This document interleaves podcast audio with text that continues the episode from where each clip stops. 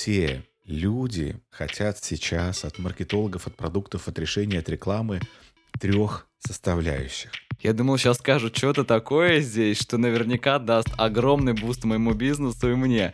Вот ты очень здорово это подметил, говоря о том, что тренды это всегда все-таки про бизнес-мышление. Слепо ориентироваться только на тренды, которые летают в инфополе, это как бы априори проигрышная стратегия. Большинство видео в отношении маркетинговых трендов на 2024 год это спекуляция. Пусть о тебе узнает весь мир Новая идея, новый шаг Нас таких много, давай обсудим Как там у вас? Торговля пошла, пошла торговля. Торговля пошла, пошла торговля.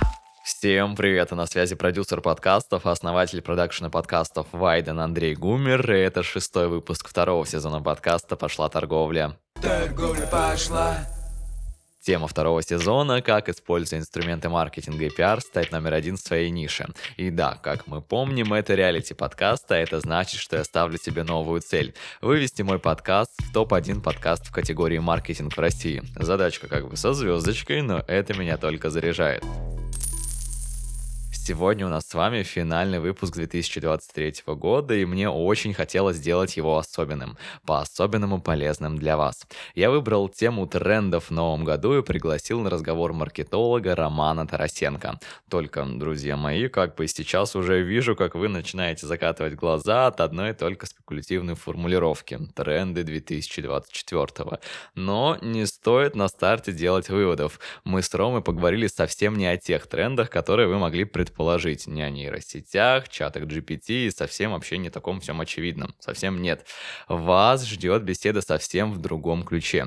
Уверен, что эпизод многое подсветит вам в ваших же проектах. У Ромы многолетний опыт в маркетинге. Он создавал развивал бренды или так или иначе работал по части маркетинга с Ксенией Собчак, Ириной Хакамадой, Андреем Малаховым и другими.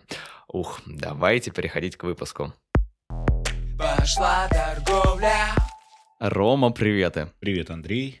Привет все, кто нас слушает. Не знаю, согласишься ты со мной сегодня или нет, но я считаю, что сегодня слепо ориентироваться только на тренды, которые летают в инфополе, это как бы априори проигрышная стратегия. Чтобы быть гибким, как мне кажется, надо скорее иметь такое бизнес-мышление. Поделись, как обстоят дела у тебя с этим. Всегда ли у тебя была какая-то такая чуйка внутренняя, или ты опирался на тренды в том числе, или какие-то маркетинговые инструменты давно известные? Вот ты очень здорово это подметил, говоря о том, что тренды это всегда все-таки про бизнес-мышление.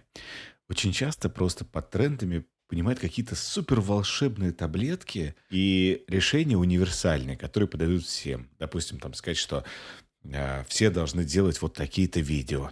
Или наоборот, вот это трендовая социальная сеть. Но нет таких вообще понятий. Тренды, наверное, в большей степени это как вот представить, что если ты серфингист, и ты на доске просто вот плывешь, сидя на доске. И ты выбираешь ту волну, которую тебе можно и хочется оседлать, и она соответствует твоим задачам и целям бизнеса. Другие волны ты пропускаешь. Ты просто на них качаешься и просто обращаешь внимание. Но тренды это не какая-то такая штука, которую прям обязательно нужно брать и делать. Я, готовясь к нашему эфиру, я, конечно, посмотрел все, что коллеги публикуют, какие статьи, какие видео. И хочу сказать, что, во-первых, большинство видео в отношении маркетинговых трендов на 2024 год – это спекуляция. То есть спекуляция в отношении того, что это все продающие видео, продающие свои какие-то продукты и услуги. А второе, что там все тренды, которые озвучиваются, ну, они прошлогодние, позапрошлогодние. То есть на самом деле тренд, он не меняется вот так вот быстро, что каждый год одно и то же. И самое главное, что мне не хочется сейчас в разговоре с тобой говорить о каких-то банальностях, связанных с трендом, то есть говорить о нейросетках, о которых и так уже все активно обсуждают, и только ленивый, мне кажется, об этом не говорит. И тут важно понять как раз, что тренды всегда идут вслед за поведением людей. Хорошие маркетологи, я вот это неустанно повторяю, это наблюдатели – это те люди, которые могут замечать, а как люди смотрят тот или иной сериал. А как они проводят время в социальных сетях? А сколько секунд они вот тут вот концентрировали внимание? А куда они смотрят на полку, выбирая тот или иной продукт? Ну и так далее. В общем, все не буду даже здесь перечислять. Здесь очень важно понять, что тренды всегда идут следом за поведением людей.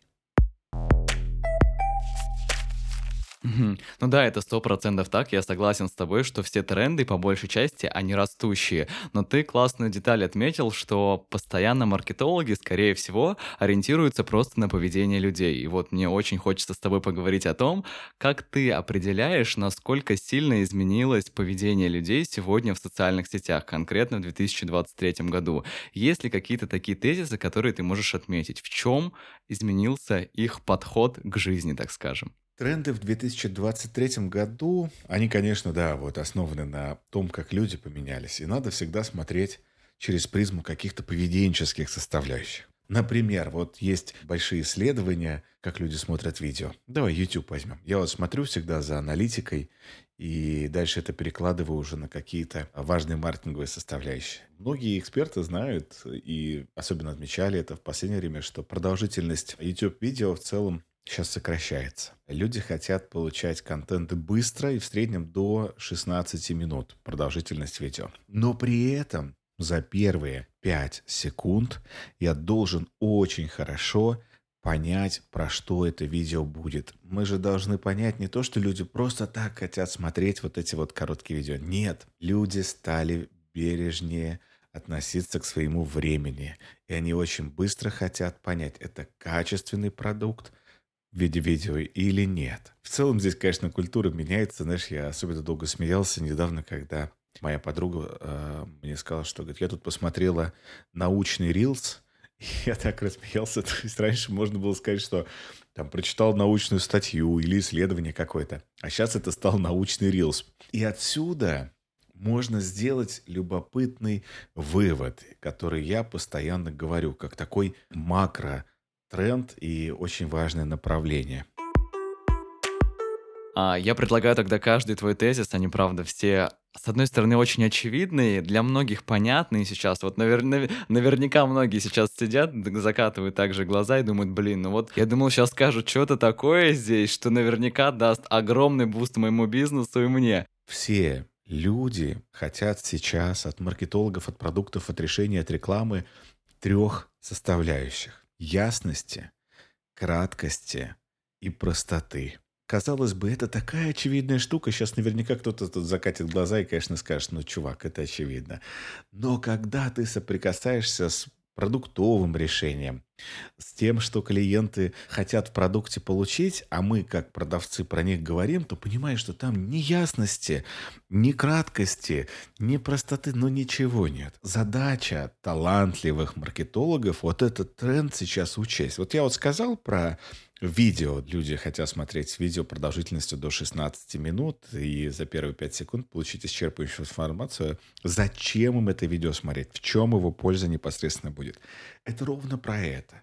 Это про сочетание двух важных факторов. Про краткость, 16 минут – предел определенный, и ясность, когда я сразу же из ясности понимаю, про что это будет. Или вот, знаешь, например, сыры. Ты вообще любишь сыры? Да, обожаю, обожаю сыр. Я люблю сыр с плесенью, да, с голубой. Вот. Ты вот сказал про плесень, да, плесневые сыры. Они разные бывают. Есть плесень внутри, да, есть э, плесень снаружи, в зависимости от сорта, вызревания и так далее. И вот даже сыры бри, ну, то есть наружной плесенью, они же все разные. Но когда ты подходишь к прилавку и ты хочешь купить сыр, то тебе просто говорят, это бри.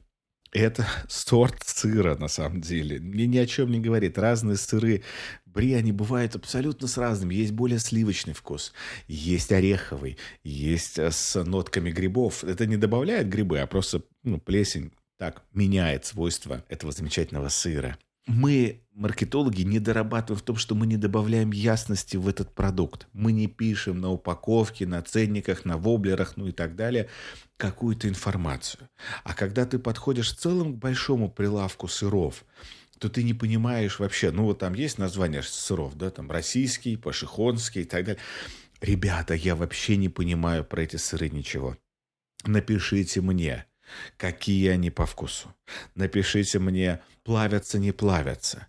Подходят к вот этому, не подходят. Вот этот сыр чуть-чуть более сладковатый, а вот этот пряный. Мне нужно объяснение и пояснение. И тогда у меня появляется понимание и появляется в первую очередь ясность моего намерения, что я этот сыр хочу использовать, не знаю, для приготовления салата или для а, яичницы, а, или просто я хочу запечь его в духовке, если мы говорим там о бри здесь ясность, которая помогает продвигать этот продукт. Наша важная задача – это вставать на позицию нашего клиента. Его глазами, его мироощущением увидеть наш продукт и понять, клиент вообще понимает, что это за продукт, как он это понимает, что он чувствует или не чувствует, глядя на наш продукт, знает ли, как он его будет использовать, есть ли у клиента вот эта самая ясность. Если сесть и задаться целью, сказать, окей, а прям вот вынуть, знаешь, вот глаза, и прям представить, что глазами клиента. Клиент приходит, и в целом он не понимает. Почему-то реально, я вот сегодня, я не знаю, откуда мне сыры эти пришли в голову, потому что я, э, кстати, не работал никогда с производителями сыров. Я просто об этом задумался. И задумался, исходя из того, что реально, я когда прихожу, я смотрю по виду и по дыркам, понимаешь? То есть вот я как-то примерно представляю и говорю, он плотный, он как топится? То есть все там спрашивают, когда покупают сыры, и, и, и что-то про них пытаются уточнить. Я тебе другой вопрос задам. Вот сейчас мы обсуждаем э, с тобой, когда записываем подкаст, в нашей стране очень остро стоит вопрос с яйцами. Все уже нашутились на эту тему, наговорились бесконечно долго и много. Но ты вот сейчас, смотря мне в глаза, можешь честно сказать, ты знаешь, чем отличаются все категории яиц между собой? То есть СО, S1. Вообще нифига. Вот. Я вообще не знаю, чем отличаются эти яйца. Я беру что-то среднее. Знаешь, какие у меня размышления? Скорее из позиции, что получше по качеству, наверное. Но по факту каких-то твердых аргументов, почему я беру те или иные, у меня в голове правда нет. И это совершенно не ясно. Вот. И я тут тоже просто... То есть я почему задумывался про яйца? Потому что, ну, про них начали говорить. И я такой, ой, ребята, а они разного вида, а они разного размера, а они разного сорта а они разного окраса, снаружи и желтка. А, а дайте пояснение. То есть я хочу ясности в яйца внести. И вот э, э, сейчас, если нас слушают какие-то производители яиц, пожалуйста, сделайте это. И вот эта вот история с тем, что это не ясно, и всем кажется, что по умолчанию нам не надо никакие органолептические свойства продукта на упаковку, на маркетинг выносить. Ребята, это заблуждение. И вот спрос на ясность, он будет колоссальным. И здесь опять же, знаешь, что часто говорят, что ясно и понятно все. Я вот в свое время был тайным э, клиентом, ходя по клиникам, которые обеспечивают МРТ-исследования. И я сделал себе кучу МРТ, у меня был такой интересный период, потому что мне как тайнику было важно понять. Приходя, я всех спрашивал, как работает этот аппарат, почему он жужжит. Ответ, который я получал чаще всего, ну, работает, поэтому и жужжит. Спасибо за ясность, что называется. Или почему холодно в комнате, в которой производится МРТ. Ну, потому что тут охлаждение. А зачем охлаждение? Нет ответа не надо думать, что клиенту это неинтересно. Во-первых, у многих клиентов, вот говоря даже про то же МРТ, у них есть элементы страха в отношении этой процедуры. Они не понимают, что происходит. Если им объяснить это и вообще объяснить, какая магия там происходит, и сделать это с любовью, в рассказе, то эти люди это дальше понесут и скажут, ты знаешь, это была лучшая клиника, потому что, ты представляешь, а ты знал еще, как МРТ работает? О, я тебе сейчас расскажу. Как там магниты заставляют вращаться и что они делают дальше, зачем магниты должны привести наши... Я уж потом читал, мне никто так и не рассказал, мне потом уже было интересно на этот счет почитать. Ясность услуг в отношении тоже вот всего, она должна быть для клиента. Это формирует безопасность, это формирует доверие, это формирует и так далее. Можно там декомпозировать многие составляющие. Но здесь вот все-таки акцент на этом. Смотри, ну наверняка сегодня за большими брендами, в том числе и сыров, стоит большая маркетинговая команда, но возникает вопрос, а почему тогда эти бренды упускают ту самую ясность? Почему они сегодня, ну наверняка не ты один такой, знаешь, с озарением на всей планете, ходишь по магазину и думаешь, блин, ребят, ну напишите, почему вот в этом сыре дырочки, какой сыр можно плавить, какой сыр можно варить, какой с яичницей классно будет. А почему сегодня бренды, вот такой вопрос, тогда это упускают? Э, я в свое время слушал потрясающую лекцию Андрея Федорева, это один из моих самых любимых маркетологов, и он очень клево объяснил. Он объяснил это через призму того, что людям кажется, что все очевидно и понятно. Наше видение мира и то, как мы мыслим, что оно является абсолютно очевидным и понятным. То есть мы вообще не допускаем себе, что люди могут не понимать, про что наш сыр. Маркетологи больше заморочены на абсолютно другую задачу. Не на задачу пояснений и понятий, знаешь, там, чего ты а, про этот продукт, а они заморочены на тему продаж. А когда ты переключаешь мозг в режим того, что давай-ка мы подумаем, как это продавать, понимает ли наш клиент про наш продукт. Все сосредоточены на дистрибуции, на продажах. Но при этом начальная эта точка в том, чтобы твой продукт хорошо понимали. И мне кажется, что просто смещение фокуса на продаже, оно зачастую выдергивает маркетологов из э, того контекста, что надо подумать, люди-то вообще понимают, о чем идет речь или нет. И это, знаешь, вот во всех областях. Вот сейчас мне почему-то в мозге пролетела идея, связанная, у меня поскольку много медицинских клиентов, большинство людей вообще не понимает, какие анализы и для чего они сдают не понимают, как устроен организм, и им никто это не объяснял. Для того, чтобы возможно продавать что-то больше, людям надо внести ясность и перестать думать, что все все понимают одинаково. Вот маркетологи все, когда выходят, говорят, тут конверсия такая, клево, а клиенту непонятно, что такое коэффициент конверсии. При этом я работал с одной компанией сельскохозяйственной, которая продает добавки для кормов животных. И у них тоже есть конверсия, конверсия корма. Так вот, каково было мое удивление, когда я узнал, что там конверсия считается вообще по-другому, нежели, соответственно, она считается в маркетинге. И они тоже там говорят, ну, профессионально всем все понятно, конверсия такое тоже непонятно, давайте пояснять. Мы приходим к очень важной второй штуке, помимо ясности, мы приходим к простоте. Нам кажется, что надо все время усложнять и попытаться сойти за умного и использовать различные приставки, которые тоже будут добавлять какую-то, знаешь, там ценность и, и усложнение того или иного продукта. Но, слава богу, закончилась эпоха приставок с частицей нано, да, то есть помнишь, был период времени, когда нано, крем, нано, там все и прочее. При этом ясности не добавляла никакой, но звучало круто, да, то есть вот вообще непонятно. И, кстати, никто даже не объяснил, я просто, видишь, поскольку по первому образованию химик, то я понимаю, то есть зачем нужны наночастицы, я очень хорошо понимаю. Наночастицы нужны для того, что они меняют в своей наноразмерности свои свойства. И, соответственно, ну, работают тоже по-другому. Никто этого не объяснял. Я сейчас не к тому, что хочу побороться с наночастицами, а просто через пояснение. А потом все удивляются, в чем эффект там, не знаю, той же Елены Васильевны Малышевой, да, и все говорят, а почему ее так смотрят и так любят? Потому что Малышева – это первый человек в нашей стране, который сказал, как нужно какать. Потому что всем кажется, что мы родились с этой инструкцией, понимаешь? Вот мы сейчас дружим, конечно, с тобой. Я надеюсь, что те, кто нас слушает, тоже сейчас улыбаются. Но, ребята, давайте по чесноку. Нам никто не выдал инструкцию э, к нашей прекрасной попе.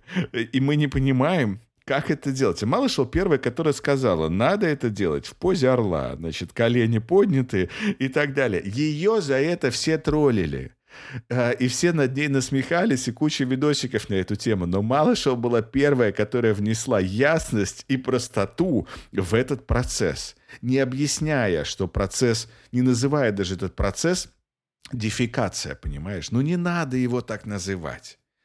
Если мы говорим, как правильно какать, то мы не должны говорить, как правильно, я сейчас даже не знаю, как склоняется слово дефекация, чтобы сказать дефекацировать или что, я даже не знаю, как его правильно склонить. Это, к слову, про простоту, про то, что мы должны объяснять так, чтобы было понятно всем А мы зачастую этого не делаем в надежде, что если сейчас мы как э, гадалки у вокзала, понимаешь, накрутим как можно больше ненужных слов, напустим тумана, то тогда нам больше денег дадут. Прошли эти времена. Знаешь, я даже тут вот заострить внимание на простоте.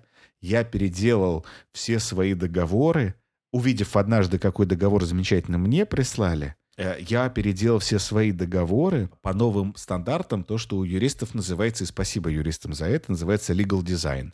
То есть, когда у тебя весь договор, он помещается на одну страницу когда уходят, то есть до юристов, еще не до всех, но до многих уже дошло, что нужно избежать вот этих непонятных формулировок, трактовок и прочих элементов, которые путают людей. Ты вообще не понимаешь в этом сложно э, сочиненном предложении, о чем идет речь. А на одной странице, когда кто, кому, что должен сделать, в какие сроки и что будет, если он это не сделает. И без переписки гражданского кодекса когда, знаешь, то есть на 100, 142 страницах переписан весь граждан... Все, что есть в Гражданском кодексе, и так будет по суду рассмотрено. Не переживайте. Нам нужно сократить до сути все, что мы хотим сделать. Это тоже про простоту и про ясность. Нас кто-то сейчас из B2B рынка слышит, где много договоров, и вот в целом этого документа оборота. Это архиважно. И это супер вот важная сейчас составляющая, чтобы было четко и понятно, кто, кому, что, в какие сроки и так далее. Реально все, кстати, это умещается, умещается на одной странице. Я проверял многократно, и не только я, но и мои клиенты. Слушай, я уже неоднократно, в том числе в 2023 году, от многих медийных маркетологов слышал, что нужно сегодня все упрощать, но при этом есть единицы медийные бренды в России, которые реально, ну, по типу Aviasales, например, сегодня у меня такая реклама а, дешевых авиабилетов, не проплаченная, но они на самом деле были у меня в гостях, Рома Бордунов и Head of SMM, он как раз-таки говорил про эту простоту, что его SMM строится на приколах, на мемах и на адаптации того, что сегодня, с чего сегодня люди кринжуют. Но почему тогда сегодня все еще усложняют? Не кажется ли тебе, что переход в простое, он как будто сложнее, потому что настолько закостенело вот это нано и так далее, что сегодня людям сложно перейти на ступень как будто назад. Тут, наверное, знаешь, этот э, контртренд, да, он идет от того, что за простое много вроде бы не заплатят. Нам привыкли платить по числу знаков. Вот это ж парадокс. Ну вот, когда у тебя просят какой-то отчет, да, и ты его принесешь на одной странице, и тебе скажут, ты офигел. А где вот эта вся вода? Мы привыкли, что не может быть простое ценным. А это на самом деле ровно так. Мне нравится, как мой друг однажды мне рассказал про одного очень известного миллиардера, и он э, сказал, как у того проходит презентация, он просто у него работал. И он говорит, у него презентации есть всегда два важных момента. Первый, он всегда говорит, пожалуйста, ответьте на тот вопрос, который я вам сейчас задам. Вот прямо на него. Вот прям четко. И то есть, и когда ты задаешь вопрос, типа, когда будет готово вот это, ответ должен быть датой. А не, знаешь что, нам не подготовили вот эти вот это, поэтому мы не смогли подготовить это к сроку и так далее. Это не ответ. То есть, а, а мы отвыкли отвечать на эти вопросы. А второе, вот мне очень понравилось, что этот миллиардер, и почему я про это сейчас вспомнил, потому что вот это главное как раз. Он говорит, пожалуйста, откройте мне самый главный слайд из вашей презентации. Если мне будет непонятно, как вы дошли до этой мысли и идеи, я попрошу вас пояснить и отмотать назад. И это очень круто, когда ты просишь начинать с главного. И я, кстати, потом когда про это узнал, стал переделать свои презентации, потому что иногда э, клиентам, и клиенты тоже разные, когда ты выходишь и говоришь, слушай, начнем с сути, а дальше, в зависимости от того, насколько подробно тебе это надо, потому что есть, правда, клиенты, которые говорят, все окей, мы все поняли, спасибо тебе большое, все. Можно здесь не тратить просто э, время. Люди тоже по-разному воспринимают информацию. Но э, мы привыкли действительно к тому, что надо платить за объемную работу, и платить надо за сложность.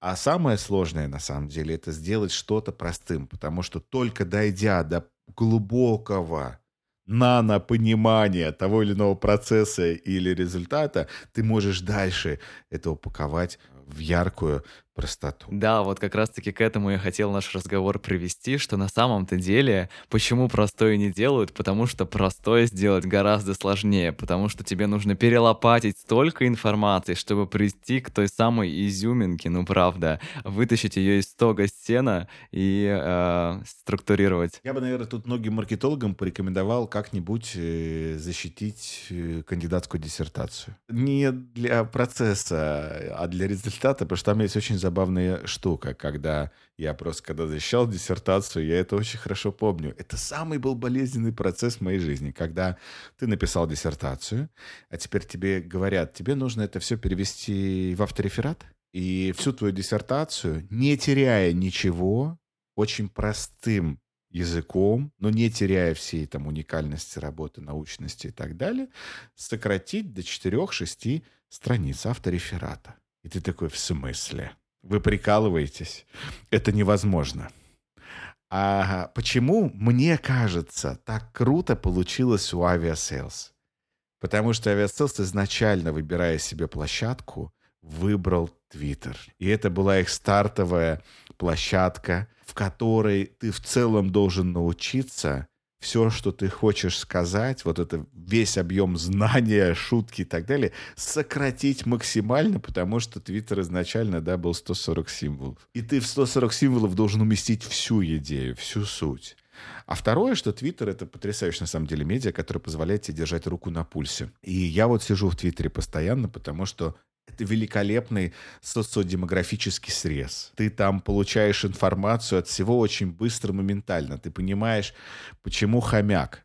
Ты понимаешь, кто такая Богачева. Ты понимаешь и так далее. То есть ты можешь говорить с людьми сразу же про те ключевые события, мемы и прочее, чем живет аудитория. В других медиа, кстати, это гораздо сложнее. Вот реальный здесь лайфхак. Это вообще не трендовая медиа, честно скажу, Твиттер, вообще не трендовая медиа. И вот сейчас сказать, что как рекомендацию туда идти, нет, не надо туда идти. Ну, кому-то надо, кому-то нет. Но наблюдать там за людьми, это вообще кайф и удовольствие. Но я на самом деле порекомендую туда сходить. У меня был выпуск, сейчас обращение к слушателям, возможно, к тебе в том числе. А, выпуск в первом сезоне с Наташей Панфиловой, маркетологом. Она как раз-таки занимается исследованиями, научный у нее подход к маркетингу, и она рассказывала, что и сегодня существуют специальные сервисы, которые Twitter анализируют на определенные модели поведения. Например, ты условно хочешь открыть а, киоск мороженого в Испании, ты идешь в Twitter испанский, через сервисы прогоняешь мороженое, ключевые слова какие-то забиваешь, и тебе выпадают все твиты, связанные так или иначе с мороженым. И ты выясняешь, Наташа прям делилась конкретным кейсом, как она запускала своего заказчика что-то типа киоск мороженого, узнала, что люди в Испании любят мороженое после секса из разряда, когда у них истерика и так далее, какой-то определенный вкус, и причем этот сервис, не, сейчас не буду говорить, что, кон- что за конкретный сервис, потому что не помню, но он на негативный, на позитивный, на нейтральный и какие-то там еще другие. На самом деле Twitter это правда такая уникальная площадка, на которой есть очень-очень много смыслов. Вот они, горячие испанцы, я подумал, знаешь. Французы после секса курят, испанцы едят э, мороженое. Надо провести исследование, что же делают россияне после секса. Давай тогда поговорим о том, вообще какие ценности сегодня, наверное, зашивать нужно в свой продукт. Выделил бы ты какую-то одну ключевую? Или для всего бизнеса, так сказать, очень сложный, везде все индивидуально? Везде все индивидуально. И я бы рекомендовал просто загуглить э, список из основных ценностей, который был проведен на основе э, графического исследования, где опрашивалось 500 тысяч человек. Ну, прямо вот по этим всем ключевым словам, что я сейчас обозначил, можно загуглить и понять, что по-прежнему у людей в тренде. Ну, во-первых, графические исследования не врут и они очень важны. Графически, когда человек что-либо рисует. Потому что на словах можно обмануть. И вот, допустим, та же теория поколения, она занимается, когда своим исследованием, как меняются поколения, вот эти X, Y, Z и прочее, они это исследуют через призму графических ответов. Если людей из одного поколения попросить нарисовать, что такое успех, то они нарисуют примерно одинаково.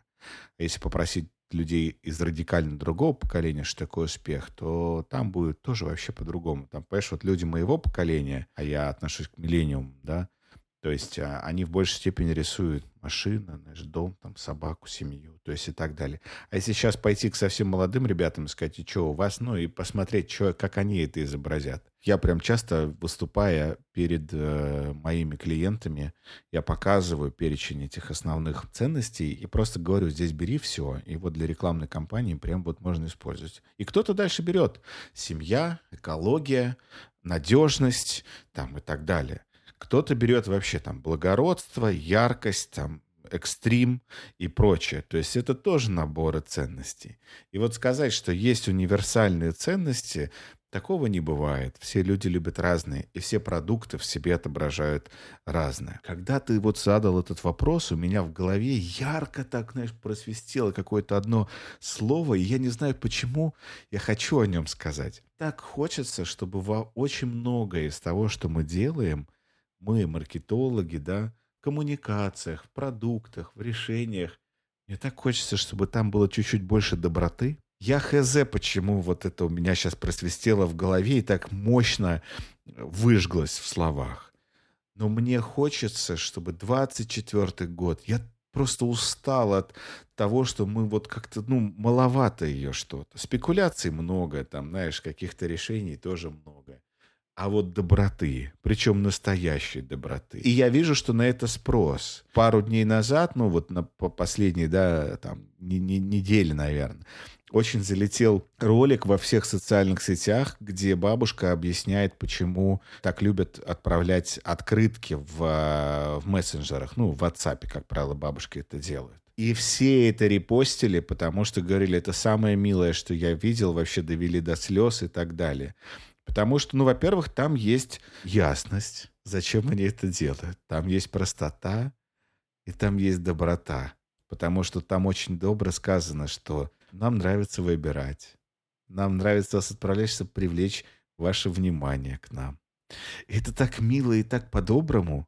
И на это сейчас есть спрос. Но опять же, мне не хочется, чтобы все, кто нас сейчас услышал, такие, о, они там в подкасте, значит, доброту обсуждали, погнали, поспекулируем добротой. Нет, без спекуляции. А вот с искренностью вот эту доброту а, все-таки вкинуть. А я бы, наверное, еще добавил один тезис — это счастье. Насколько ваш продукт, который вы сегодня продаете, предлагаете, сделает в конечном счете человека, потребителя, счастливым. Будь вы продаете гвозди, пусть вы продаете молоко, пусть вы продаете инфо, какие-то курсы и так далее, нужно задумываться о том, конечная ценность в индексе счастья, она какова для человека. Что он, покупая ваш продукт, обретает насколько процентов счастливее он становится в этот момент. На самом деле это какое-то озарение 2023 года для меня, потому что я понял какую-то свою в целом миссию, наверное, на этой земле, продумать, как ты проживешь как можно больше качественно счастливых дней. И я даже придумал такую стратегию для себя, что у меня каждый день должно быть какое-то одно удовольствие в течение дня. Это может быть какая-то приятная встреча, в том числе какая-то приятная задача по работе. Это бассейн, спорт, там, путешествие какое-то и так далее. И мне кажется, что эту ценность в том числе нужно зашить сегодня и в маркетинг. Каким-то большим корпорациям, маленьким локальным бизнесам, которые продают, не знаю, молоко условно у меня под домом, ну и так далее. Это, как мне кажется, сегодня правда очень важно. Ты абсолютно прав. И вот тут начинается жопа жопная. Потому что когда за счастье становится как задача, любой человек, который работает вне зависимости от размера корпорации, он начинает теряться в этот момент. Почему теряться? Потому что счастье — это абстракция мы не можем понять, что такое счастье. Я тебе больше скажу, очень большое количество людей не может счастье от радости отделить и от удовольствия. То есть ты вот сказал, например, про каждый день получать удовольствие, но это не факт, что связано с счастьем. Ученые не могут договориться до того, что же такое счастье финально. И в итоге они договорились до того, что счастье — это когда ты каждый, тебе каждый день ты видишь тренд улучшений, качества своей жизни. И они договорились до вот этого. И я просто здесь поскольку с тобой согласен, решил это декомпозировать и приземлить на какие конкретные действия. И вот здесь нужно приземлять клиент с твоим продуктом или услугой. Меняется ли его качество жизни, каждый день чуточку лучше становится ему или нет? И обращаешь ли ты внимание клиента на это? на то, что с этим продуктом ему лучше. И тут вот можно в отношении любого так продукта абсолютно сказать чтобы человек, опять же, почувствовал себя лучше. Потому что если мы продаем сыр, очень сложно натянуть сыр на счастье или счастье на сыр, понимаешь? Ну вот в лоб. А счастьем я с тобой на тысячу процентов согласен. Здесь многие, конечно, должны этой темой э, озадачиться и понять, как это перевести так, чтобы клиент действительно понимал, что ему с этим продуктом становится чуточку лучше. И в этом и будет состоять счастье. Но не пытаться как раз оголтело везде писать, что э, наш бензин сделает вас счастливее. Ну нет, то есть там это абстракция, это просто шум, который человек не услышит и не поймет, потому что в этом ясности нет. А как именно этот бензин сделает счастливее? Слушай, предлагаете, наверное, на завершение уже такой практикоориентированный максимально выпуск у нас получился. Люблю добавлять еще чуть больше практики в конце, какие-то руководства к действию уже для слушателей, которые сегодня с нами. Смотри, какие вопросы люди могут задать своему продукту, чтобы понять, насколько он ясен, краток и прост. Здесь по-простому, наверное, я бы сказал. Ну, краткость, что тут проверять, да? То есть 140 символов — это когнитивный предел. Вот проверьте, 140 символов. Норм, не норм. Действительно, кстати, исследование покажет, что это стало определенным когнитивным пределом. Сейчас мы переходим, кстати, в новую эпоху, когда в целом мы понимаем, сколько времени человеку нужно для того, чтобы проанализировать шапку профиля в какой-нибудь запрещенной социальной сети, да? И все всегда говорят, ну, там, секунд, вот ты, кстати, думаешь, сколько надо человеку секунд, чтобы понять? Ну, вообще, я журналист по образованию. У нас принято считать, что 3 секунды. Это правильный ответ. То есть сейчас это смещается даже к двум секундам. А когда многие думают, что секунд 10-15, я говорю, 10-15 — это глубокое погружение в профиль. С фотографиями и выводами, и ощущением или отсутствием ощущением надежности. Поэтому 140 символов — это вот действительно это суперкогнитивный предел, который человек может потерять, прочитать до конца без потери концентрации внимания. То, что относится к простоте и ясности. Во-первых, Сейчас порекомендую, конечно, классический сервис от Максима Ильяхова, главред.ру, то есть главред.ру, сервис, который тебе подсвечивает все сложные фразы, обороты, слова и так далее. Не ленитесь, забейте туда свой текст. Но самое главное — это работа с фокус-группами.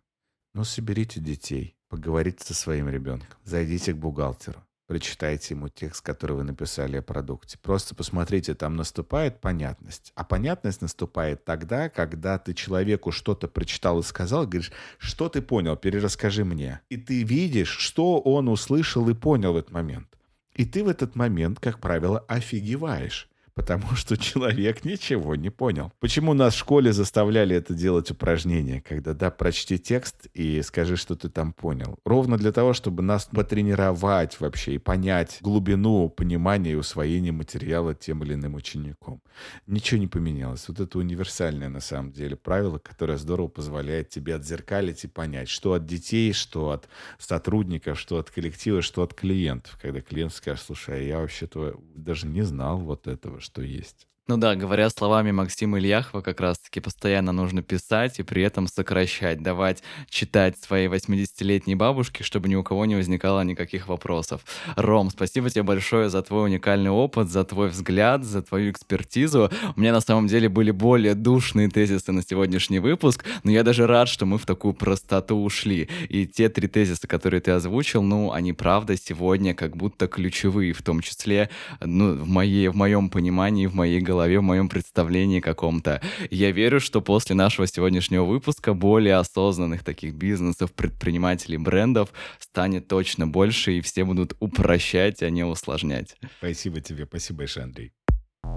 Пошла торговля. Друзья, благодарю вас за любовь к моему подкасту. Для его продвижения мне очень нужен фидбэк от вас в виде оценки в звездочках в Apple подкастах или сердечках в Яндекс Музыке. Делитесь тем, что слушаете подкаст в сторис, отмечайте меня, а я, конечно же, буду вас репостить. Услышимся уже в новом году и будем делать все, чтобы торговля точно пошла. Пока-пока.